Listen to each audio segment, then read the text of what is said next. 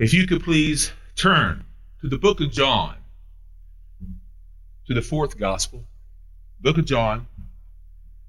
And I think you may have heard this one before. John chapter 3, verse 16 through 18.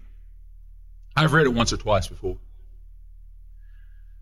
John 3:16 through 18. And if you could please stand to honor the reading of his word on this day, which honors the day he was born. You know why I say that? Because so many people, I'll say goofy people, try to say it's not technically his birthday. Oh, listen. Yeah, Sunday's not technically the Sabbath, but it's the day that we use to honor the Sabbath. Amen? Amen. There's a lot of things we could say, but we're not going to. In John chapter 3, verse 16 through 18, we say, "For God so loved the world that he gave his only begotten Son, that whosoever believes in him should not perish but have everlasting eternal life. For God did not send his Son into the world to condemn the world, but that the world through him might be saved. He who believes in him is not condemned, but he who does not believe is condemned already, because he has not believed in the name of the only begotten Son of God." God bless and honor the reading of his word, and you may be seated. I tell you what, I'm so excited to come here and preach the word of God today. I could not contain myself. I'm usually all excited on Christmas Day already, but I couldn't hardly contain myself, and I probably won't be able to stay seated today, but I could hardly stay seated. I won't be able to stay seated, but I was very excited today, because I want to preach, I want to speak, I want to spread the word of God. And I'm going to talk about the very first original Christmas, what it really is, but more than that. You know, it's very sad. It's a sad truth that many people are sad on Christmas. They're sad and depressed on Christmas Day. They're sad on Christmas. And when I was a kid, I didn't understand it because I was a little spoiled brat. And I don't mean my mom and dad spoiled me. What I mean to say is I was so filled in a home with love and precious love, a wonderful daddy, a tremendous mama, and I still have that, praise the Lord, but a wonderful, wonderful home filled with the love of not just Christmas morning, where I wake up and I see a stocking filled with toys and filled with candy. That's why I got so big, you know, not because of the candy, but because I couldn't say no, and I didn't say no. But the truth be told, I was filled with a home filled with the love of the Lord God. And I knew what Christmas was about the love, but not just love, the love of the Lord Jesus. And I didn't understand how people could be sad at Christmas because I didn't understand loss. I didn't understand what it was like to lose the ones you love yet. I didn't understand hardships, people who've gone through divorce, people who didn't have friends who reached out to them. But my father showed me quite a few things. He would show me people in our church at the time, widows. He would show me people who lost their children, people whose family didn't love them enough to return phone calls. He showed me people who are poor and didn't have anything. He would show me families who we were collecting money for. He would show me people who we'd had to give food for. And I didn't understand all that. But I would see that there are people at this time of year who don't even have a home to live in. And I would understand suddenly that not everybody is blessed like we are. And I can understand why some people get depressed this time of year. They're going through mourning. They're going through hardship. And it says in Ecclesiastes chapter 3, there's a time for mourning. There really is. Now, this doesn't mean that you want to live in sadness all the time, but there is a time for it. It doesn't make you a bad Christian to be sad. Some, I'll just say, uneducated people think that it's wrong to have fear, that it's wrong to have tears, that it's wrong to be sad. That's not what the Bible says. There is a time for it. There is a time for that, as long as we don't let it take us. But there is a time for that. And some people, especially at Christmas time, and I know because a couple years ago I had it myself. I was so depressed at Christmas because I thought I had lost everything. But now I see that really God was rescuing me from a time where I was overtaken. In reality, God has rescued me, and there's a time of mourning when we see that sometimes we lose our loved ones. But in reality, especially when our loved ones are with the Lord Jesus Christ, they have the greatest Christmas of all time. They are with the Lord Savior, and though we mourn for ourselves, we don't need to mourn for them ever again. Because we can see, though we have mourning, and it's okay to mourn, because we miss them, especially when we've had great Christmases with our loved ones. It's okay to mourn, but we no longer need to be overtaken by that mourning because we can give ourselves up to Jesus Christ and know that he is with us even in those moments of mourning. So yes, there are times that people are going through hard times, they're going through difficulties, financial burdens. We need to be there for them, pray for them. What they think of things they don't have and others do, especially if they're looking with the wrong moment at that time. Look at other people's are having wealthy moments of Christmas or having great times, but we look at the homes, those who are homeless, those who are sick, and so much more. And it's hard. That's why we give at Christmas, not just Christmas, but we give to those who are less fortunate than us. It is this way. For over 2,000 years ago, it was also this way. There are many who are poor, many who are sick, many who are going through difficult times. In fact, even at that time, there was many horrible things that were going on. There were many who were in a time of mourning. They were in a time of hardship. In fact, the title of today's Christmas message is Christmas Morning. No. Not Christmas morning like what today is. M-O-R-N-I-N-G. No, Christmas morning, M-O-U-R, a time of mourning, of sorrow. It was that for them. And many were in mourning, and they are now. The fact is Rome was in charge of Bethlehem, of Israel, and Herod was king of the Jews in Israel. And he was a horrible man. He was not king, though, although he was called king of the Jews. He was a governor. He was also half Jewish. He wasn't a true Jew. He was half Jewish, and so he didn't have the birthright to be king of the Jews. He was half Edomian. You might say, what is half Edomian? Half Edomian means he was a descendant of the Edomites. They did not have the birthright in order to be king. So what is an Edomite? Well, let me tell you who Edom was. Edom was another name for Esau. Esau was the brother of Jacob. And what does Edom mean? Well, I'm wearing a shirt that could tell you. Edom means red. You remember when Esau was born, he was red. He had red hair, I always used to say. Maybe he did, maybe he didn't. But he was very hairy. He was very hairy, had a lot of red hair. I used to think of him as like a red-haired monster because he was hot-tempered, wanted to kill his brother and all. That's why Jacob got out of Dodge. Then later on, he had another name, Jacob did, called Israel. And Esau had another name named Edom, red. So you think about this, those two brothers. Now, we're not talking about them right now, but the whole point is that Herod was an illegitimate king of Jerusalem. And so he had no legitimate claim to the throne. His family, he got his family line. He was given that title from who? Mark Anthony. And we talked about this before, but I'm going to move on because I don't have time to talk about all that right now. But we saw that in Matthew chapter 1, verse 18, that Jesus' birth happened this way. Mary was engaged to Joseph, and they were promised to one another, and they loved one another. And being engaged was a promise, a contract, so to speak. It was called a ketubah. That means they were betrothed. It was a ketubah to one another. And it was like being married before they were married. They were promised to one another. They could not be intimate with one another. For a whole year, they could not truly be married. They didn't go through the wedding necessarily, but it was like they were married to one another in their heart. And so Joseph would spend the entire year putting together the home, the house. He would spend the entire year collecting the money and everything else to have everything prepared for his wife to be. But it says in Luke 1, 26 through 56, I'm not going to go through all that, don't worry. Mary was in Galilee of Nazareth, and she was visited by the angel Gabriel, who was sent by God. And we know, because I talked about this last week, we know that the angel Gabriel said, "Rejoice, favored woman, the Lord is with you. Don't be afraid, Mary, for you have found favor with God. Now listen, you will conceive and give birth to a son. You will call his name Jesus. He will be great and will be called the Son of the Most High. And the Lord God will give him the throne of his father David." That means he came from the descendant of David. "He will reign over the house of Jacob forever, and his kingdom will have no end." And Mary said, "How can this be? For I have not known a man." As we already said, she was not intimate yet with a man. She was a virgin.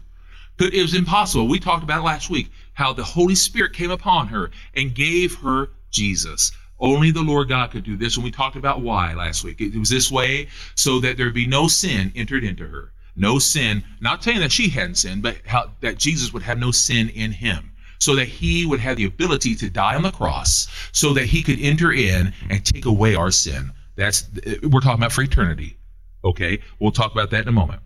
the angel Gabriel said, the Holy Spirit will come upon you. The power of the Most High will overshadow you. Therefore, the Holy One to be born will be called the Son of God. People say, this is not possible. You're right. You're right. It's not possible. It's impossible for man. It's impossible for us. It's impossible. Our little pea brains can't comprehend because our little pea brains cannot understand what God can do because he can do anything. He's God. We cannot understand what God can do because God can do anything, which is his will. Amen. So Gabriel told Mary that Elizabeth was also expecting, because there was another impossible thing. We know that Mary was expecting, Mary's cousin Elizabeth, she was expecting, she was 6 months along. She was too old. Folks, can you imagine a woman, now women, I'm sorry if I get personal here, she had already gone through a time where she had gone away from being able to have a baby. Can you imagine going through the change of life, and then all of a sudden, you're having a baby? You're like, what? I've already gone through all that. I can't go through that again. What? Now she's having a baby. Now she's having the cousin of Jesus. We're talking about John the Baptist, because he too was a holy child that God had called, who was going to be the one that Jesus would be baptized by, because he was the one, he was the forebearer of Jesus. Does this mean that he was the Holy One, that he was the Messiah? No. He was the forebearer to the Messiah that was going to go out and speak about the Messiah so that people would be ready when the Messiah would come. Many people thought he was the Messiah. He said, I'm not him, but he's coming. And one day while he was speaking about the Messiah coming, woohoo, here comes the Messiah. And the Messiah was going to be baptized. And there he was. And he says, I'm not worthy. You should be baptizing me. He says, no, you need to do this. You need to do this. And he did. And I'm getting ahead of myself, but that's okay. That's okay.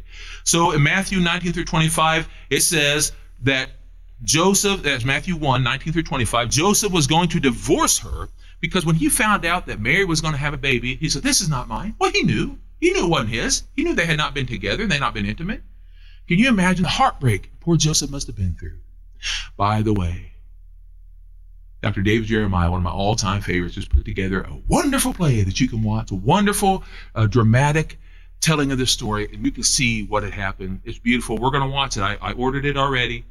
And we're going to watch it next year, not this year, but beautiful to see how Joseph must have felt, to think how he must have felt to hear that his fiance, good as his wife already, that she must have been with another man, heartbreaking. And there are people around. I don't know how his mom and dad felt, but to know that when they're seeing that she's expecting, she went away for a while to be with her cousin. She comes back and she's expecting. People aren't going, oh, that must be the Lord's son. They weren't doing that. They weren't going, oh, I bet the Holy Spirit went to her. No. They're probably saying, oh, she been with the man. You know how people are. Okay, they may not have had the Oprah show, but you know that people talk. And they went to talking and saying things. And Joseph, being heartbroken, he says, I'm going to divorce her in private so that nothing bad would happen to her. Because they probably would have stoned her to death. Well, I know they would have. That was the law. But here's what happened to Joseph that night. After thinking this, heartbroken and all, that angel came unto him and said, it's okay to marry her. That is not her son alone, and it's not a man's son. That is the Son of the Holy Spirit who come upon her and gave that boy unto her, and his name will be Jesus. And he says, she will give birth to a son, and you will name him Jesus, because he will say, listen to this now. This is Matthew 1, verse 21, she will give birth to a son, and you are to name him Jesus, because he will save his people from their sins. It says, see, the virgin will become pregnant and give birth to a son, and they will name him Emmanuel. This means God with us, as prophesied in Isaiah 7:14. And he knew the word. He knew the word. He knew it very well. And Joseph woke up and he married her. And it says in Luke chapter 2, 1 through 7, that Joseph and Mary had to go to Bethlehem to pay their taxes. They had to pay their taxes. And Mary, by the time they got there, he had to, because that's where his family came from Bethlehem. Because remember, he came from the line of David. And by the way, so did she. She was on the other side, but it was the men who had to do the tax paying. So he came from the other line of David. They both came. We talked about this. You find it in Matthew and in Luke. But she was ready to give birth to Jesus by the time they got there. And there was no room in the inns, no lodging places, room in the lodging places. So the innkeeper, he lent them his stable, his barn. And Jesus was born in that barn, you could say. And they wrapped him in swaddling clothes in the manger. That was a feeding trough, just like what we have back here.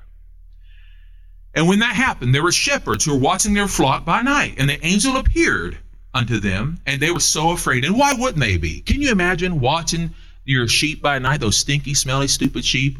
And they were sitting there watching those sheep by night. And I love sheep, I really do, but they are dumb. I've been around a lot of sheep, and they are smelly. So whenever Jesus says you're like his sheep, that is sweet and also insulting to a point. But you have to remember something. They are sweet, and they're out there. And whenever they were out there bad, the shepherds were out there, and all of a sudden, those shepherds looked up, and there was an angel. And of course, they're going to be afraid. Of course. Of course. The angel says, "Fear not. Fear not. Behold, I bring you good tidings of great joy, which shall be to all people." All people. This was not just to the Jewish. It was to all people. "For unto you is born this day in the city of David a Savior, which is Christ the Lord. And this shall be a sign unto you. You shall find the babe wrapped in swaddling clothes and lying in a manger." Can you imagine how that news must have hit them? And about that time, many of angels, all sorts of angels, started appearing around them. And they were rejoicing, saying, "Glory to God in the highest, and on earth peace, goodwill toward men." And the shepherds went down at that very time, and they saw the baby. And they went, and they spread the good news of Jesus to the others, and they rejoiced. And it says in Luke 2:21 through 40, that 8 days later, Jesus was purified. That means circumcised. He was circumcised, because that was the law of Exodus chapter 13, verse 2. He was circumcised, and Joseph and Mary offered a sacrifice. That means 2 turtle doves.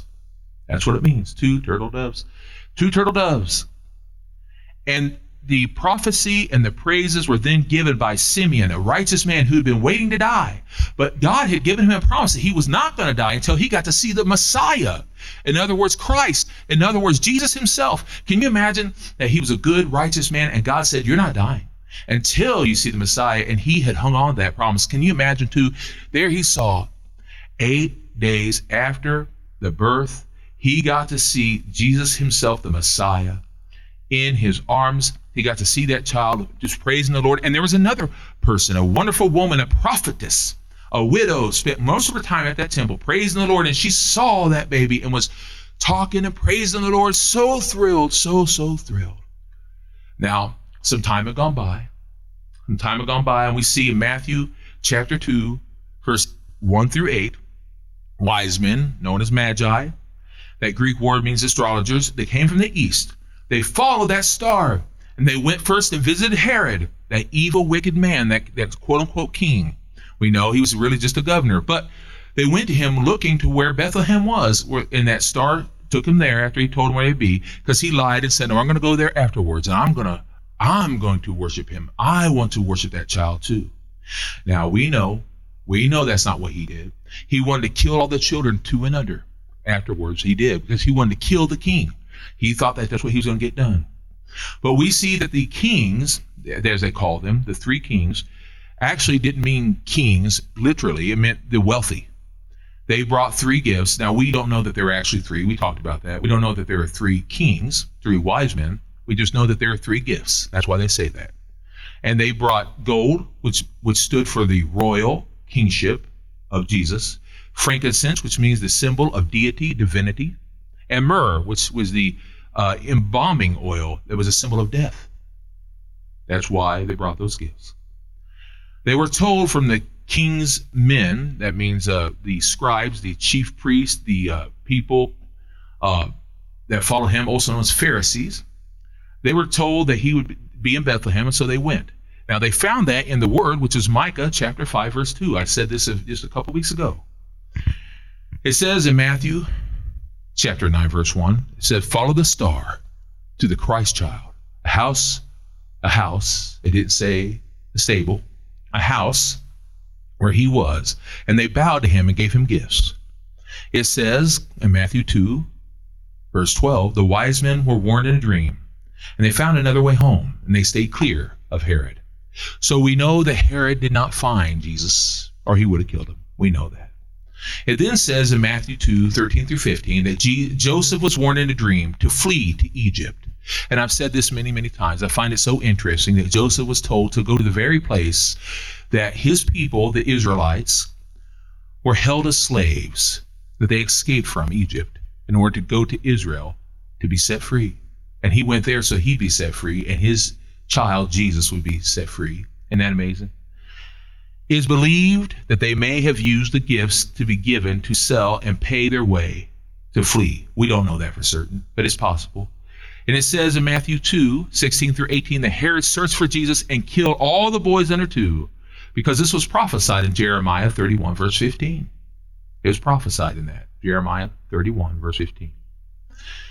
Now, Herod was extremely paranoid by this time, and he was. He was paranoid because he'd even killed some of his family. He thought that they were wanting to be king. He was so paranoid. But after Herod's death, the angel returned in a dream and gave Joseph the okay to return. But as they came to return, they found that Herod's son, Archelaus, was ruling. He was known to be even more dangerous than Herod, his father. Can you imagine that? How could that be? Even more dangerous than his father. So Joseph decided not to move back there. Joseph had another dream. He had many, many dreams. Joseph had another dream and went to Galilee to live in Nazareth. You know, I never thought of it before until just now. Joseph was named after Joseph from the coat of many colors. And he was known as a man of dreams, Joseph from the coat of many colors. So you think about that. Joseph and Joseph, men of dreams, men of dreams.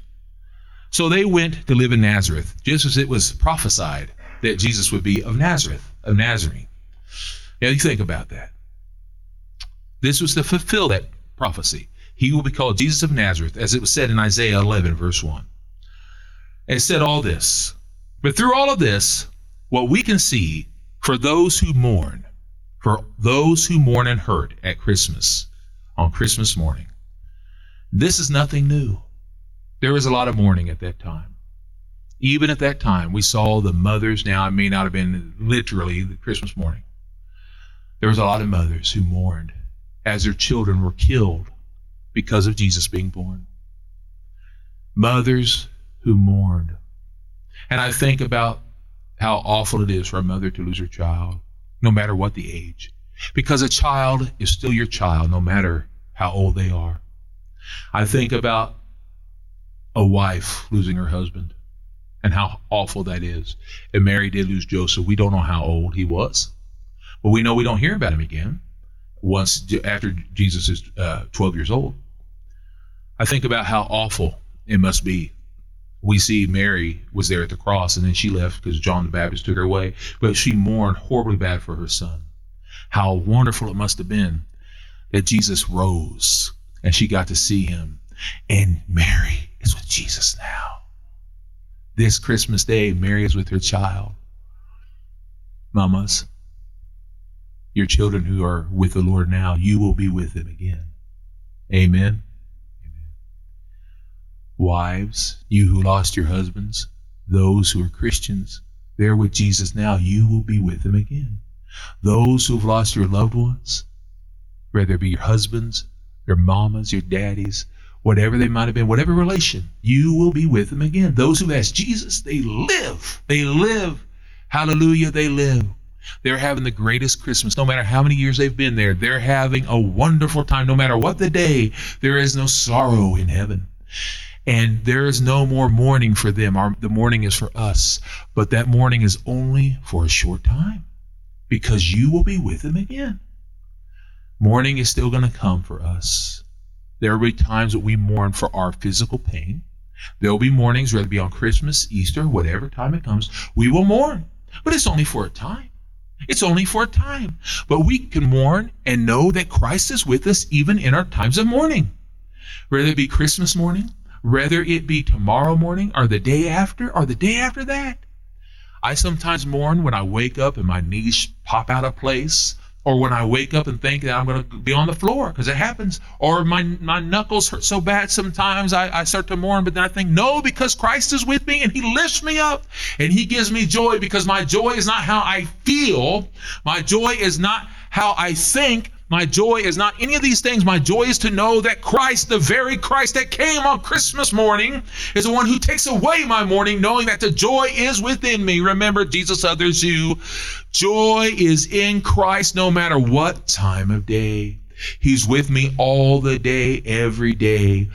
Joy is in Jesus. And Jesus, if you have asked him to be your Lord and Savior, he is in you.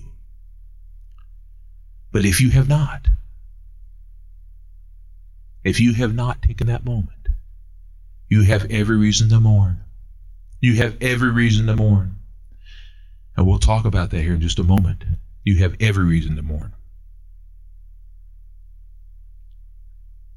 You don't have to mourn anymore if you ask Jesus to be your precious Lord and Savior. You don't have to be alone if you have Jesus. You don't have to feel unloved if you have Jesus. You don't have to be afraid if you have Jesus.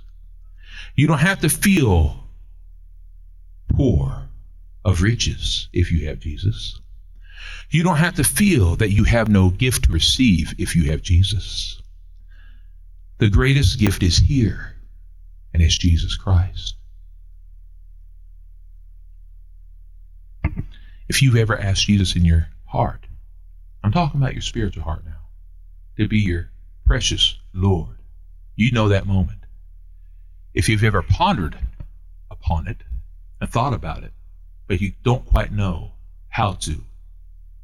Maybe you think it's only about believing that he's real. That's not it.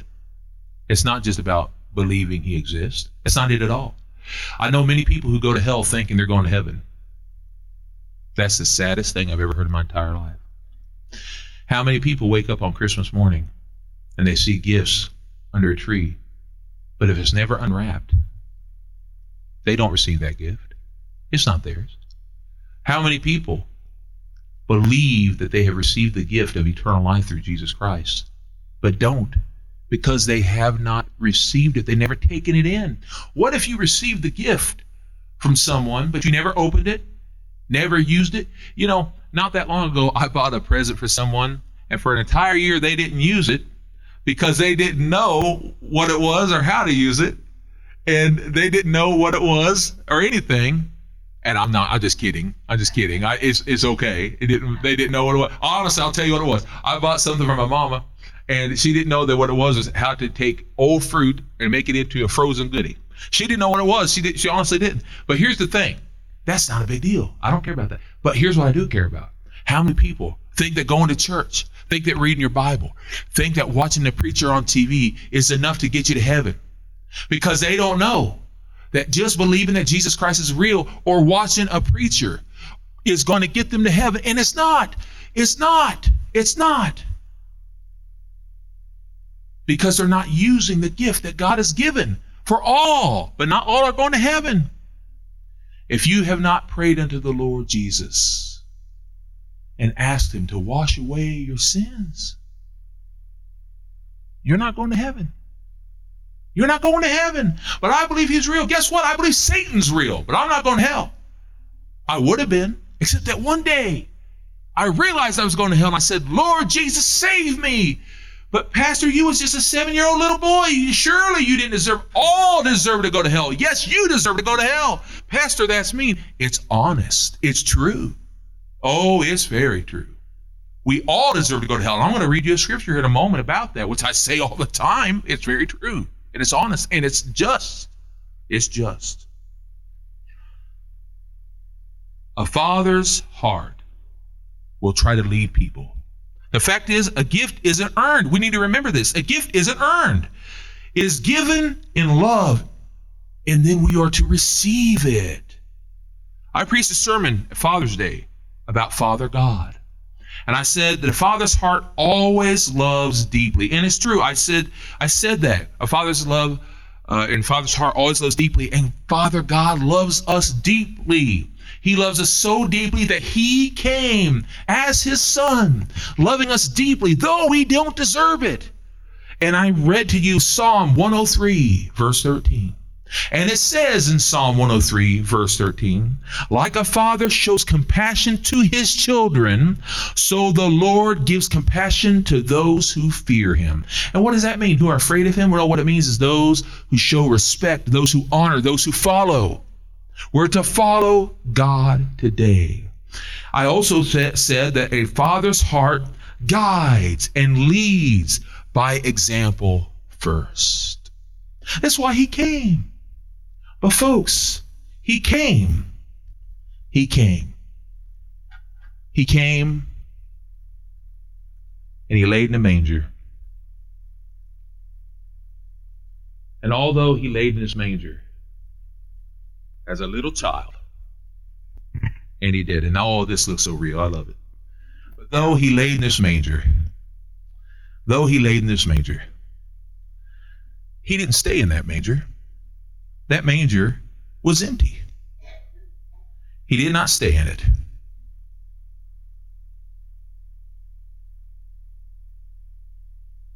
The manger was eventually empty, and then he lived. For 33 years, he lived. He went around causing miracles to happen. Only God could do those things. Whether it be turning water into wine, walking on water, healing the sick, showing that he would heal us for eternity. He went around doing what only God could do. It was not magic. It was not to bring people to give money. It wasn't anything like that. It was simply to show you what God can do, anything to his will. God did these things. A father wants to lead by example, and he did. This is what it says in John chapter 10, verse 30. John 10:30. My Father and I are one. Jesus and God are one. That's why, even now, Jesus is not here on the earth. After he lived, doing all those things, he died on that cross. He didn't stay on the cross either. He was placed in a grave. He didn't go to hell. He went to the grave. It's called Hades. But he didn't go to the death part of hell, meaning hell. I'm going to say death part of Hades, meaning hell. He didn't. He went to paradise side, and he made all those who had died and followed God, read Hebrews chapter 11. He went and he made David and all those people, freed them from that side of paradise so that they could go to heaven. Read Matthew, the book of Matthew, when it talks about Jesus dying. It said that there were those who rose up and walked in the land. Can you imagine what that must have been like to see your uncle, your great uncle walking around? Ooh. Boy, that would have been something. How amazing. That's only in Matthew, by the way, if you see that. But wow, how marvelous that must have been. And then they went up into heaven. That's how they got to heaven. Jesus set them free. He set free those who believed and followed him through faith. That's what he does for us. We're going to heaven, not because we deserve it, but those who call out through faith, save me, Lord Jesus, save me. And you can receive that gift even this day if you have not called out by faith. Through his grace, hallelujah. It says in 1 John 4:4, you are of God, little children. He's talking to you who called out through faith. You are of God, little children, and have overcome them, because he who is in you is greater than he who is of the world. And I'm saying this to you because I know we live in this world, and the devil, and this, by the way, he's talking about the Antichrist, but the devil and the Antichrist and those who are of Satan make us feel like we don't deserve to go to heaven, and you don't. You don't. Pastor, you're making me feel bad. Oh, I'm sorry. The truth makes us do that sometimes, but I'm here to tell you we don't deserve. But remember, no matter what the devil and those of the devil try to tell us, greater is he, when you ask Jesus in your heart, greater is he than all those others. So don't listen to them. So I just read you 1 John 4:4, like I often say, greater is he who is in you than he who is of the world. But remember what it says in 1 John 4:14. Oh, 1 John 4:14, because it's beautiful. Oh, it's beautiful. First John 4:14, and we have seen and testified that the Father sent the Son to be the Savior of the world. Oh, I'm going to say it again. I'm going to say it again. First John 4:14, I feel like I'm about to dance because I just feel the power of God, the love of God for all those that need him. Listen now. First John 4:14, and we have seen and testified that the Father sent the Son to be the Savior of the world. If you have not called out to him today, call now, because you can be saved today. Receive the great gift of God because you need him. Pastor, I did that years ago, but I still don't feel a change. Then maybe you didn't understand it when you did it, or maybe you did, but you haven't been following him. You haven't been living by him. That can change today too. It can change by the way that we testify, by the way that we live, by putting him number one first in our lives. I promise you, I understand because I've done it too. I promise it can change this very day. There is a time for mourning, as I said earlier from Ecclesiastes chapter 3, but we don't need to mourn anymore. Not today. No more mourning today. Don't be overtaken by that mourning anymore, because on this Christmas morning, we're going to praise and have joy in our lives. Hallelujah. Romans 15:13. Now may the God of hope fill you with all joy and peace in believing, so that you may be abound in hope through the power of the Holy Spirit. You can have joy and hope through the Holy Spirit. Hallelujah. And the last two verses I'm going to close with today, as we're about to close on Christmas morning, on Christmas Day. Two verses that I probably say, I won't say more than any other, but very much so. I say these a lot because they're very true, and they go together hand in hand. And they're in this, from the same book, two different chapters that go so well. Now listen to this. Romans 3:23, for all have sinned and come short of the glory of God. And Romans 6:23, for the wages of sin is death, but the gift of God is eternal life through Jesus Christ our Lord. We all deserve the wages of death because of our sin. But Jesus wants to give us that great gift of eternal life through Jesus.